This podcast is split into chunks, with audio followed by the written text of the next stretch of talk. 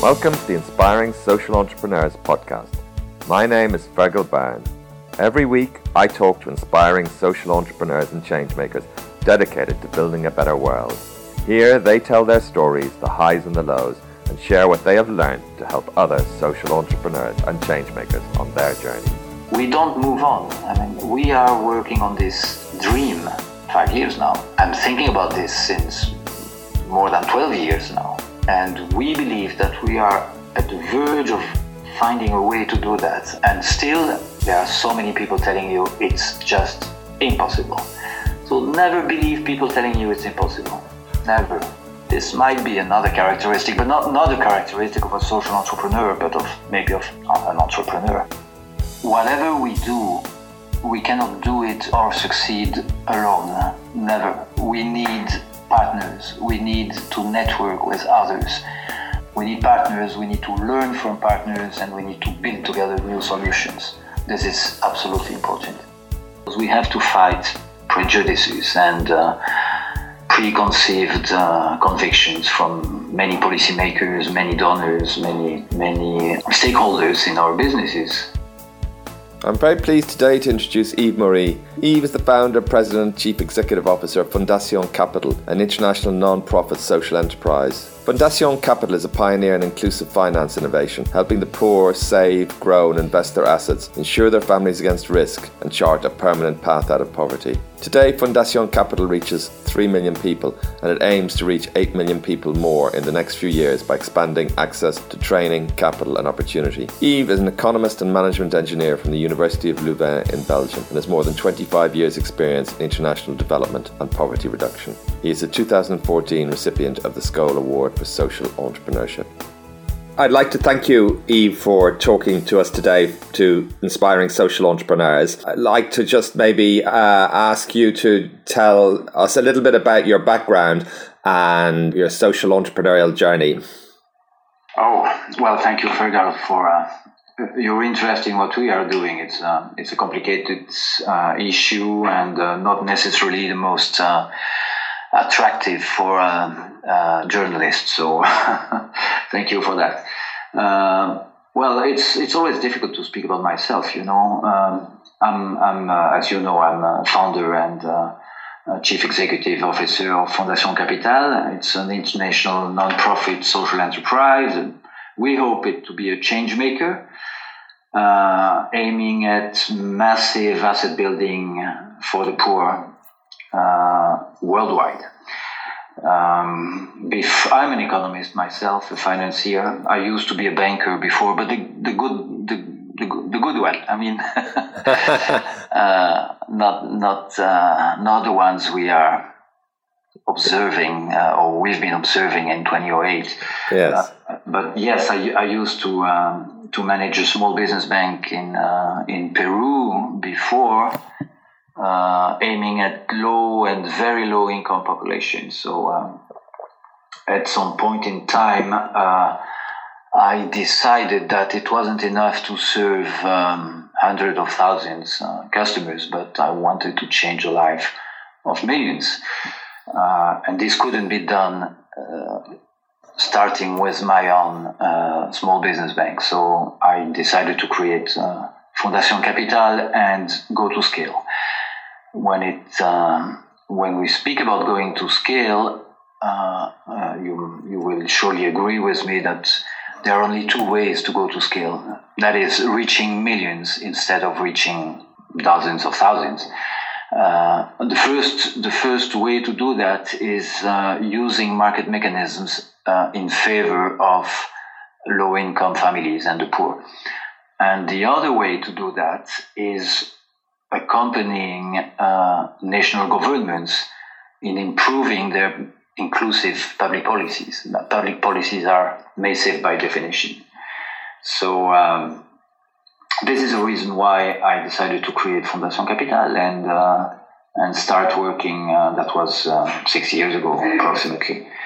Before that, I've I've been I spent 25 years in Latin America working on uh, financial inclusion issues, micro and small um, enterprises development, and uh, and before that, I spent almost ten years in Africa.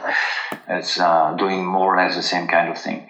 but uh, as, as you can imagine, that was a long time ago. So um, this is what uh, I don't know if this is what I am, but this is what I was willing to do, and that's what we are now doing. And uh, and I'm quite happy to see that after five or six six years of hard work, our work is recognized now by this uh, uh, Skoll Award for Social Entrepreneurship that uh, I just received uh, two weeks ago. Yes. Yes. so. yes. Congratulations. That must have been a great moment. Yeah, because it's uh, you, you have been working for for as you say five or six years, and inevitably they're the harder hardest years, the early years, trying to build up a project and get it off the ground and so forth. What what was it like at the beginning? Did you face some challenges getting off the ground? Well, of course, but uh, first let me let me make a precision. Uh, uh I'm not a social entrepreneur since uh, five or six years. Uh, I've always been, I always considered myself as a social entrepreneur. And that yeah, is, uh, yeah. I, I, was always willing to work for uh, public goods or common goods. You know? Yes. So um, this this might be a difference between a pure uh, businessman or entrepreneur and what I've always been doing, even when I was a banker. And uh, at the same time, I had a private consultancy um, working on financial inclusion issues, and those businesses, of course, were for profit. But the main goal was to create public goods, always. Uh, that that's uh, I, I, think this is this is a story of my life. I've been I've been doing that all my life.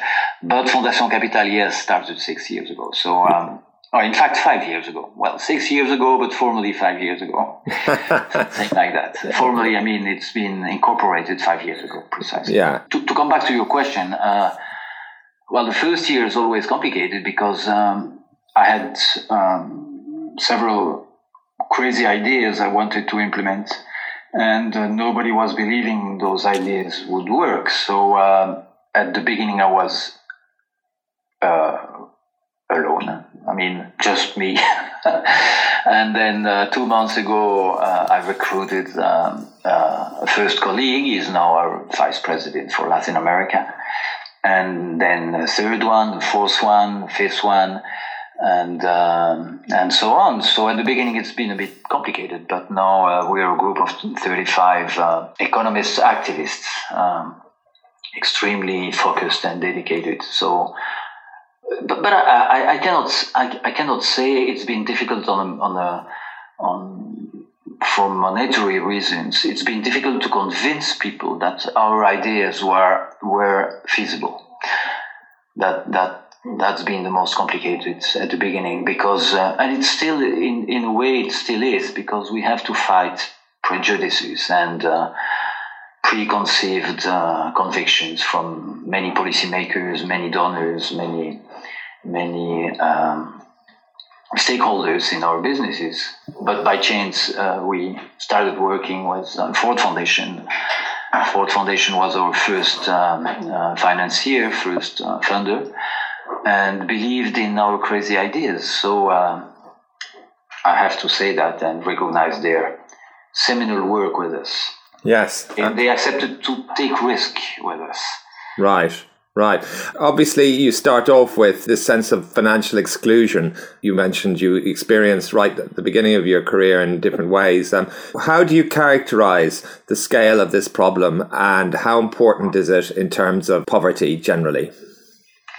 Well, that's uh, the first part of your question is very easy to answer, and the second one is uh, requires probably uh, a couple of hours to explain. But uh, But uh, just to, for you to get an idea of the size of the problem, uh, worldwide you have 2.5 billion adults unbanked. 2.5 billion adults unbanked. And that's that's unbelievable. Um, that's incredible, and you, you got an idea of the size of the problem. And I say problem because uh, uh, because it is a real problem for the poor in particular and low income uh, uh, families, even middle middle income families without access to financial services. Um, it's a huge problem and and and it's a problem because how can I say that? Uh, I, I don't need to ask you, uh, Fergal, if you have a bank account. You have, or maybe several. I don't need to ask you if you're insured. You are insured. I don't need to ask you if you've got several deposit taking services options available. I don't need to ask you if you've got a magic plastic, uh, uh, different different uh, payment systems and cards. Uh, I don't need to ask you how you receive your um, honorarium or salaries, uh, of course, in the bank account, etc., etc., and how you pay your electricity bill. If those services are you more than useful, necessary, essential for us, they are essential for the poor also. Uh, this this is uh, it seems to me it's it's it seemed to be a, an obvious uh, argument, but it's not for everybody apparently. So um, when I when I when I was saying at the beginning uh, what those services that we take for granted, financial services in particular, uh, are equally necessary for the poor. And many people didn't believe that. Many people would tell you, uh, okay, you want the poor to, to be able to get access to um, uh, uh, savings accounts. But how come is it possible for them to save if they don't even have money to feed themselves? This is a prejudice. I've personally never seen a poor uh, who wouldn't be saving. If she wouldn't be saving, she would be dead even destitute people are saving. Uh, a destitute meeting a loaf of bread in the street, one day would typically eat half of the bread today and keep the other half for tomorrow. And for any uh, financier or economist, this is called savings. So poor people do save. They need to save. If they wouldn't be saving, they would be in deep problems or maybe dead uh, it's a risk management issue, but they are not necessarily, of, of course, they are usually not saving uh, with uh, the financial instruments that we we are using. They save in traditional ways, uh, uh, a, a, lot of traditional ways, um, uh, different, diff- different and the same, finally, all over the world, but they do save, having small animals in front of the house, uh, exchanging money with with the neighbors, uh, uh, pre-buying in bulk some uh, some food or etc. etc. When when they got uh, resources, uh, poor people or, or, or just under the mattress, but poor people do save. Yes, indeed. Yeah, yeah. And and what is your approach, and how is it distinctive from um, other organisations? Well, you know, I've been part of this uh, this uh, how can I say that micro credit crowds that was a long time ago. Uh, of course, I don't need to explain you what's microcredit. Everybody knows about about microcredit, in particular since. Um, uh, Mohammed Yunus uh, famously said, that was maybe 15 years ago, that uh, microcredit is a human right. Um, during more than 30, maybe 40 years, uh, governments and donors uh, have been heavily investing in the development of the microcredit industry, believing that credit would be a kind of magic bullet, bullet for helping the poor get out of poverty developing their own businesses and uh, and uh, empowering themselves. Yeah. What we've been observing is that first, uh, nobody feels empowered when being indebted. Uh, if you ever had a credit uh, for buying a house or whatever, you feel empowered when you pay the last, uh, you do the last payment to the bank. yes, yes. uh, empowerment being being indebted is not uh, the appropriate term, but it's been used like that uh, and sold like that. Uh, women, in particular, poor women, are empowered because they got access to microcredit. I don't believe that. First, second. Uh, credit by definition, and here you will excuse me, but but uh, I'll speak like a banker. But credit is uh, for few people. Credit is not for everybody. Credit is exclusive by definition. Uh, to get access to credit, you need a bankable project, you need a conducive environment, you need you need uh, character, uh, at least the adequate character from a banking point of view, etc., etc. Credit is for few people, but savings is for everybody, and this is all about what's uh, what, it's it's it's about what's uh, uh, financial intermediation is. I mean, uh, the the core business of a bank is precisely that uh, um, mobilizing deposits from many to give credit to few. This is precisely what banking is all about, and uh, and it's been it should be done like this. It's exactly the way it should be done. Um, now, if credit was uh, an appropriate uh, tool for reducing poverty, well, a country like Bangladesh, for instance, or uh, Bolivia in, in, Latin America, to take two examples of um, successful countries, uh, successful microcredit uh, industry in those countries, those two countries would be rich. As far as I remember, Bangladesh is still a poor country and Bolivia is still a poor country. So I'm not saying credit is useless. Of course, that'd be stupid. I'm saying credit is not a magic bullet to get out of poverty and credit is not for everybody. Savings, yes, that's different because savings help you, if you're poor or extremely poor, monetary savings help you better manage your scales resources. Having a savings account or simple bank account help you manage your, your, your resources, protect your financial assets. That's extremely different. And um, so to answer your question again, um, during during 40 years, all the microfinance now microfinance industry uh, uh, is is uh, has been trying to include the excluded through credit, and this does not work. So we, I'm not the first one in thinking like that. I mean, uh, uh, you've got extraordinary um, uh, people from the academic world that who are saying that since more than 20 years, or maybe 25 years. But we believe that savings is the way to go if you want a, a real financial inclusion process to be initiated.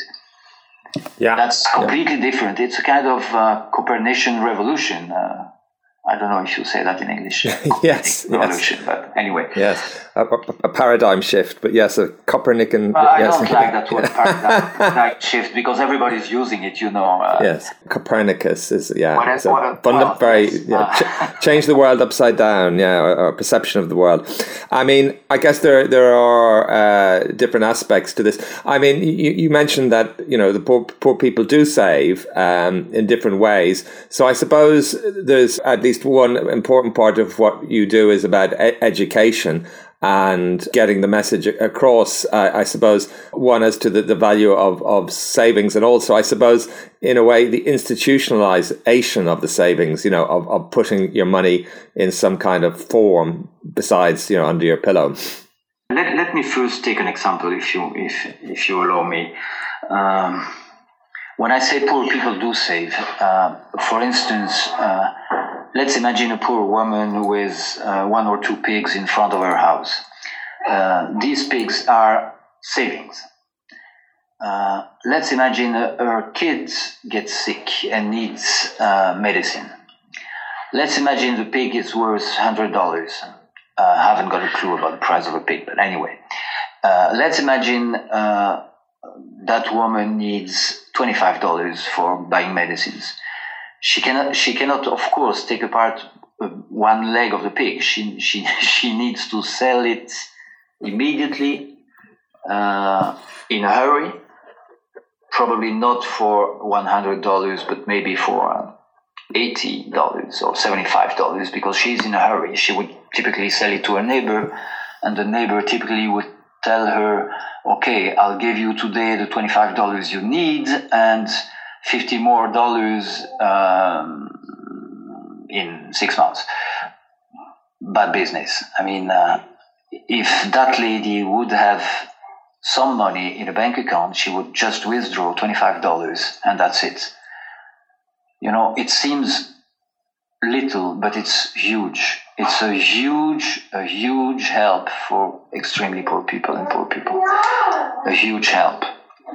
So it and, and it's it's it's not only about monetary savings, and it's not only about getting progressively access to other kind of financial services, starting from a savings account, but it's ultimately it's about um, asset building how can I explain that? Uh, during, well, since World War II, or since 45, or since 1950, uh, most governments, when trying to uh, design uh, policies to help poor people, were believing that the poor are poor because they lack money. If they lack money, we need to find a way for them to have more money. And uh, finding a way for them to have more money means de- developing policies based on income. So we need to find ways for them to get more income. And this is absolutely ridiculous. I mean, uh, of course, of course, poor people do need more income. This is obvious. But this is just a small part of the problem. Uh, as Amartya Sen has been famously saying, um, uh, uh, poverty is a trap of low assets and capabilities. Assets is, a, is it's very very different from income. Uh, uh, just to take an, uh, an analogy, um, uh, income is like a, f- a flow of water, a river passing, and assets is like a pound. If you cannot accumulate assets, you will never, never get out of poverty. And I, when I speak about assets, I don't only speak about financial assets. I also speak about physical assets, productive assets, uh, human assets, education, health, uh, social assets, network, uh, uh communications, capabilities, uh, etc., and uh, natural resources also. those five kind of assets are fundamental for the poor to get to find their way, their singular way out of poverty. Uh, and if we insist in financial asset building, it's just it's for a very simple reason. It, it's that financial assets are easily retransformable in other kind of assets, health, education, housing, um, uh, productive assets, etc., etc. That's that's the reason why it's not only about accumulating uh, financial assets. Of course, it's a key aspect, but not only that one. It's also about uh, better managing your resources, not necessarily accumulating more and more and more resources, financial resources, but better managing your resources, smoothing your consumption level, you know, in time. Uh, when uh, when you you have uh, uh, one dollar available, you can put that dollar in your account, and when you need that dollar, you can withdraw it from your account. And this is a key aspect of having a, a simple bank account. I mean, uh, it's as important as accumulating uh, financial assets. Both things are important. So, smoothing your consumption level and accumulating financial assets are two uh, important uh, issues when, when it comes to to banking the unbanked finally. Over this five years, where are you today? Where is the main focus of your activities? Okay, so um, one of the first uh, idea that I wanted to develop um, uh, six years ago uh, was uh, at the beginning was the following. Um, in Latin America, as you as you know, we started working in Latin America first in La- and we al- we already work in 15 countries in Latin America. So in Latin America alone, you've got 17 uh, countries uh, with national conditional cash transfer programs. I don't know if you heard about that uh, or you know about what are conditional cash transfer programs. But cash transfer programs are uh, uh, public subsidies transferred usually monthly or bi-monthly to uh, the poorest part of the population uh, against a kind of core responsibility that is you need to have your kids in school and you need to have your kids uh, in uh, uh, health uh, posts every six months or something like that. So if you do that, you receive every month a small a small subsidy from the government. The most important conditional cash transfer CCT, as we say, program is in Latin America, worldwide, in fact, is in Brazil. It's called Bolsa Familia. It's quite well known. Or Oportunidades in Mexico. Uh, the first one reaches 16 million uh, families, the second one 13 million families. Altogether, those programs in Latin America alone reach uh, uh approximately uh, 25 million families. That's about 110 million people direct beneficiaries of those programs. So those programs exist and they do transfer cash subsidies on monthly basis, usually to poor people. So the, the initial idea was to articulate our uh, financial inclusion mechanisms that we have been developing for years, for, for that have been developing for 20 years, uh, with those massive uh, cash transfer programs but that that was easier to think than to do because, of course, on paper this is a fantastic solution because you can reach quickly 25 million beneficiaries. Those beneficiaries were unbanked when we started working. That is, that they, re- they were receiving their subsidy cash in hand, in uh, in uh, in cash, and now we are convincing government uh, to help uh, them open a bank account and receive their subsidies in a bank account.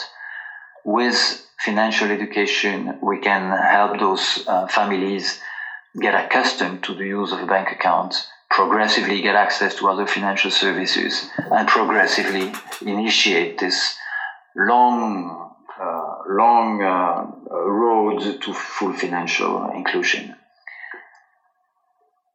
So that was the first idea, uh, linking financial inclusion and savings mobilization of the poor to massive programs like conditional cash transfer programs. And it's all about changing or improving or adjusting public policies, of course. So that was the first idea. So uh, now we already banked more than 3.2 million uh, families in Latin America we believe in 2016 we will have banked 8 million families. And we believe that with appropriate stakeholders and, um, and uh, partners uh, uh, working in Africa and Asia, we will bank 30 million families at least uh, uh, in the coming, before 2020, in the coming eight years, seven years, six years, something like that. So this is massive by definition, and uh, if you compare with uh, with the results of the microcredit industry, uh, it's it's far far better, of course. Yeah. We speak about millions. I mean, we uh, Fundación Capital is not interested in helping ten or twenty or fifty thousand people. Uh, this is fantastic for those people, but it's it, this is not going to change the um, poverty situation in any country. I mean, we need to reach millions. And uh, if we want to make a dent into poverty, we need to speak about big numbers and, uh, and really big numbers, millions or dozens of millions. Uh, if not, it's useless. I mean, uh, if you help 10,000 families and get out of poverty and at the same time you've got 20,000 uh, families, newly born uh, poor people. So it doesn't change anything. Yeah, I, I mean, uh, that is a massive scale. I mean, how do you do that? I mean, how, how do you go about having impact so what, on millions? What, what, we do basically is we we go and talk with uh, with uh, top level policymakers, usually uh, presidents or vice presidents or uh, finance ministers or uh, social development ministers. It depends on countries, but top level policymakers and um, and try to convince them that linking banking solutions, financial inclusion solutions with those cash transfer programs is a good solution for everybody. It's of course a win for uh, it's win win win win in fact because it's it's a win for uh, for the uh, for poor families or for women usually receiving those subsidies because they can better protect and manage those subsidies. Um, imagine. Um, when uh, uh, those women were receiving their subsidy in cash, uh, just getting out of the bank or uh, the payment organization with the cash in hand, let's say 30, 40, 50 dollars, uh, you would have the husband immediately trying to, to, to get part of it or, or all of it. You would get uh, the kid asking for Coca Cola. You would get the uh, mother in law saying, Don't be bad, give me some of that money because I need it. And uh, and all of a sudden your subsidy would disappear immediately or almost immediately. If you receive that money by a bank transfer in your account, nobody knows about it. Nobody knows how much money you have in your account. Anonymity is a, is a key factor, uh, indeed, and uh, and your money is better protected. So it's a win for the family themselves it's a win for the uh, uh, cash transfer programs because uh, paying by bank transfers to a, to a, an account opened in opened in the name of the beneficiary is much much cheaper and much uh, more transparent than any other solutions previously uh, so it's a win for those programs. They re- drastically reduce their um, operative costs it's a win for the uh, banking system because all of a sudden you've got hundreds of millions of dollars uh, getting out of the mattresses into um, the formal financial system. So uh, for the banking system, it's a win. And we prove it with developing business cases uh, uh, for bankers. And of course, it's a win for the government uh, as a whole because the state, in fact, as a whole, because we help we, I believe we, we, we really help uh, in uh, formalizing the informal economy. And as you know, in Latin America and Africa, it's a huge problem. Yeah. win, win, win, win situation. Everybody's winning. This is what we try to we are trying to sell to um, to governments and policymakers. And uh, surprisingly enough, in fact, uh, most of them have been convinced. As I told you, we work in 15 countries in Latin America. We've got 10 formal agreements with national governments. Uh, uh, we are now entering in Africa. We hope to have uh, uh probably between 20 and, and, and, 30 formal agreements with additional governments in the coming three years in Africa and Asia. So um, this is this is probably a, a good uh, well, it proved to be a very good idea, indeed. Absolutely. It's a huge scale, and the dynamics of winning are very interesting. What about the banks themselves? I mean, banks have been reluctant to work in this sector of the market. Often fixed costs it's it's not easy to access money in some places and there are all kinds of charges which could quite easily eat into a poor person's uh, savings and things. What needs to change there? Indeed, you're right. Uh, many commercial banks, uh, at least uh, 15 or 20, 15, 10, or even five years ago, um, were thinking that uh, low income families, for not saying poor, uh, are are not a good business because um, because um, low low balances and uh, few opportunities. So for some commercial or very commercially oriented banks, it will not be a business anyway.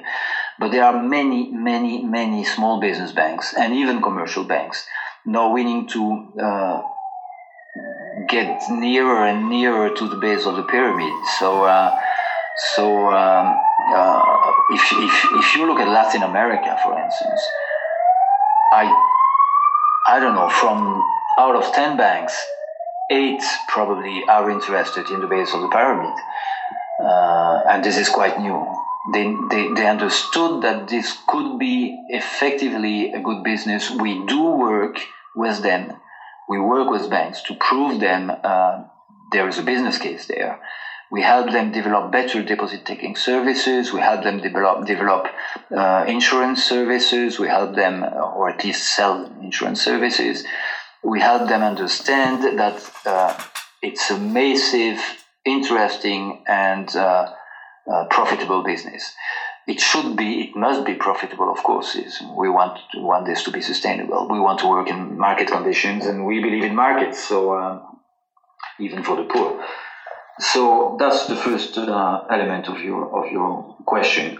We not only work with governments to convince them, we also to convince them help improve their uh, uh, financial inclusion and globally inclusive uh, public policies. But we also work with banks for them to understand how they could make a business out of those uh, uh, low income families and uh, it it implies working on on uh, product design. It implies working with uh, uh the regulator in many countries. In many countries, of course, superintendencies of banks are not necessarily managing the best possible um, banking rules. So we help those regulators improve their rules.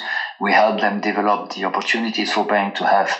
Um, um savings account with with no uh, um, administrative costs, low cost savings savings uh, accounts, and but but profitable, and uh, that's part of the game. Then, when it comes to access, indeed you're right. Uh, there are many places in in Africa, uh, Asia, Latin America where uh, you've got you have to walk two days before meeting a bank, uh, a brick and mortar agency, or uh, or it's well for diff- different reasons it's quite difficult to get to to, to get access to those to those uh, banking services.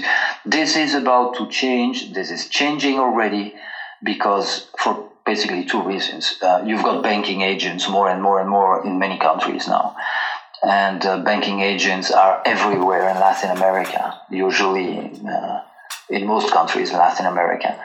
So uh, uh you don't need anymore a brick and mortar agency to, to get access to financial uh, to financial services. You've got banking agents, and uh, of course you've got e-banking. Um, uh, 95, 96, 97% of the poor do have uh, mobile phones. And uh, most banks now are developing uh, uh, mobile applications for managing your bank account so and, and man- managing payments. I don't need to, to, to tell you about M-Pesa in, uh, in Kenya. Everybody knows about it. But those payments and uh, bank management uh, programs uh, using mobile applications are now everywhere, and it's just the beginning. So, so the problem of access is not a problem anymore. Um, this is what I believe, at least. I'm, I'm convinced that in I don't know. Uh, less than 24 months, uh, you you could buy a smartphone, not only a mobile phone, but a smartphone for ten dollars or fifteen dollars or twenty dollars. That means uh, five dollars second hand. That means two dollars third hand. That means that uh, most of the poor will have smartphones in the coming two years or three years. Uh, this is not a problem anymore. We also work on on uh, e-banking solutions with banks and with uh, regulators and with uh, governments. Right, right. That's that's that's very interesting. Uh, I know somebody I spoke to. So there's more mobile phones than people in South Africa, um, but um, yeah, definitely the, the next wave uh, of financial uh, inclusion will have that as, as a key part of it. I'm sure. Um, just changing gear a little bit, you mentioned um, really that this isn't your this isn't the beginning of your social entrepreneurial career, um, and it's kind of been at the heart of what you've been doing uh, for for many decades. Um, so, what do you think it takes to succeed as a social entrepreneur? And for people who are listening who, who are at an early stage in their journey, um, what, what, kind of qualities or frame of mind and outlook is do you think is required to improve your chances of, of, of having an impact? I, I don't know how to, how to answer that. You need to be convinced, of course, this is trivial, but uh, you need to be convinced that. Um, uh, accumulating profit is is is might well might be a useful tool, but it's not. A, it, cannot be a goal. I mean, uh, uh, if you believe that uh, profit is useful if you reinvest it for uh, public goods, then you are a social entrepreneur by definition. So you need to be convinced. Uh, you need to have fun because if not, it doesn't work. And uh, the, this is the most important, I believe. Never believe people telling you this is impossible. Never. Uh, we are working on a, on a, a project uh, since uh, several years now, and the first phase of this project is, ro- is already online. It's called littlebigmoney.org. Uh, but it's I, I, cannot I cannot explain you um, at present what we are doing precisely, but I can tell you because it's it's uh, it's not uh, public uh, uh already. But uh, but uh, I can tell you what's what's the dream behind this new project we are working on, working hard and investing a lot. Um, the dream is the following. I want to create the first ever stock exchange for the poor's businesses. When you say that to any reasonable uh, academic, he or she would tell you, this is impossible. And yes, indeed, it's impossible for many reasons, due diligence processes, costs, etc. They would tell you it's impossible, or they would tell you it's useless, but that's another story. And uh, I believe that if you want to change something globally, uh, you need to develop those crazy ideas. Maybe it, it won't work. I don't know. But you, you cannot satisfy yourself by saying, okay, I thought about this, but uh, intelligent people told me it's impossible, so I forget about it and, and, and move on. We don't move on. I mean, we are working on this, on this dream since uh, five years now. And uh, I'm thinking about this since more than 12 years now. And we believe that we are at the verge of finding a way to do that. Uh, and still, there are so many people telling you it's just impossible. So never believe people telling you it's impossible. Never. This might be another characteristic, but not, not a characteristic of a social entrepreneur, but of maybe of just just an entrepreneur. Yes, yes. Well, I don't know. Uh, no, I, I, I, so dreaming big, having big ideas. Um, but dreaming, dreaming, but not not dreaming. You know, like uh, dreaming with your two feet on the ground. I mean, we dream, but we we've got big dreams, but we are practical people. I mean, uh, we try to find practical solutions for those dreams to, to be to be feasible at some point in time. I mean, it's not about dreaming for dreaming, you know. Uh, uh, but it's a difficult thing, isn't it, for somebody to know, uh, am I, how, you know, uh, until a particular moment in time, it, it, it could seem impossible and then suddenly it, it happens and everybody you know retrospectively it all looks very different. And i guess for a social entrepreneur to to have uh, with an you know an idea with a big idea with a big vision um, and everybody saying it's not possible um, it's hard to know whether or not it is really impossible or whether they're being unrealistic or whether or whether if they keep going that in some manner or form they will see it their vision realized. You, you know there are so so many so many uh, funny stories about about uh, about that kind of thing. I mean uh, you remember i don't remember his name but it, it was uh, an ex uh, CEO of IBM saying uh, micro um, uh, microcomputer will never never find a market. It will never exist. And that was 40, 40 years ago. Uh, and, and well, some people in, in their garage wanted to do this, and they did it, and they changed the world in a way, uh, in several ways, in fact. Uh, but but but dreaming is not necessarily you know when I when I when I'm telling you that we are dreaming big and uh, with our heads in the stars, but our feet on the ground, uh, it's not necessarily about big, big, big dreams like the one I told you. First stock exchange for the poor. Uh, it might be f- smaller things. Uh, uh, just uh, you know, I don't know how old you are, uh, Fergal, but um, uh, I'm old enough to remember that uh, when I was a young consultant uh, and I had to travel, uh, I had to carry my my my luggage, my uh, my suitcase, because nobody thought before that it was possible to put wheels under the suitcase, and this is re- a recent invention or innovation. I mean, wheels exist and suitcases exist since so many years, and nobody thought before that it was interesting to put wheels under suitcases and it changed definitely the way to travel, didn't it? Absolutely. And uh, this is also innovation. Innovation is not necessarily inventing from scratch everything. It's sometimes recombining, rearticulating existing mechanisms and things in order for them to work better and drastically better. Maybe one more thing. Uh, never believe people telling you it's impossible. Well, this is, again, it might be trivial, but uh, try to whatever you think think different. Uh, try to try to think different from what you think.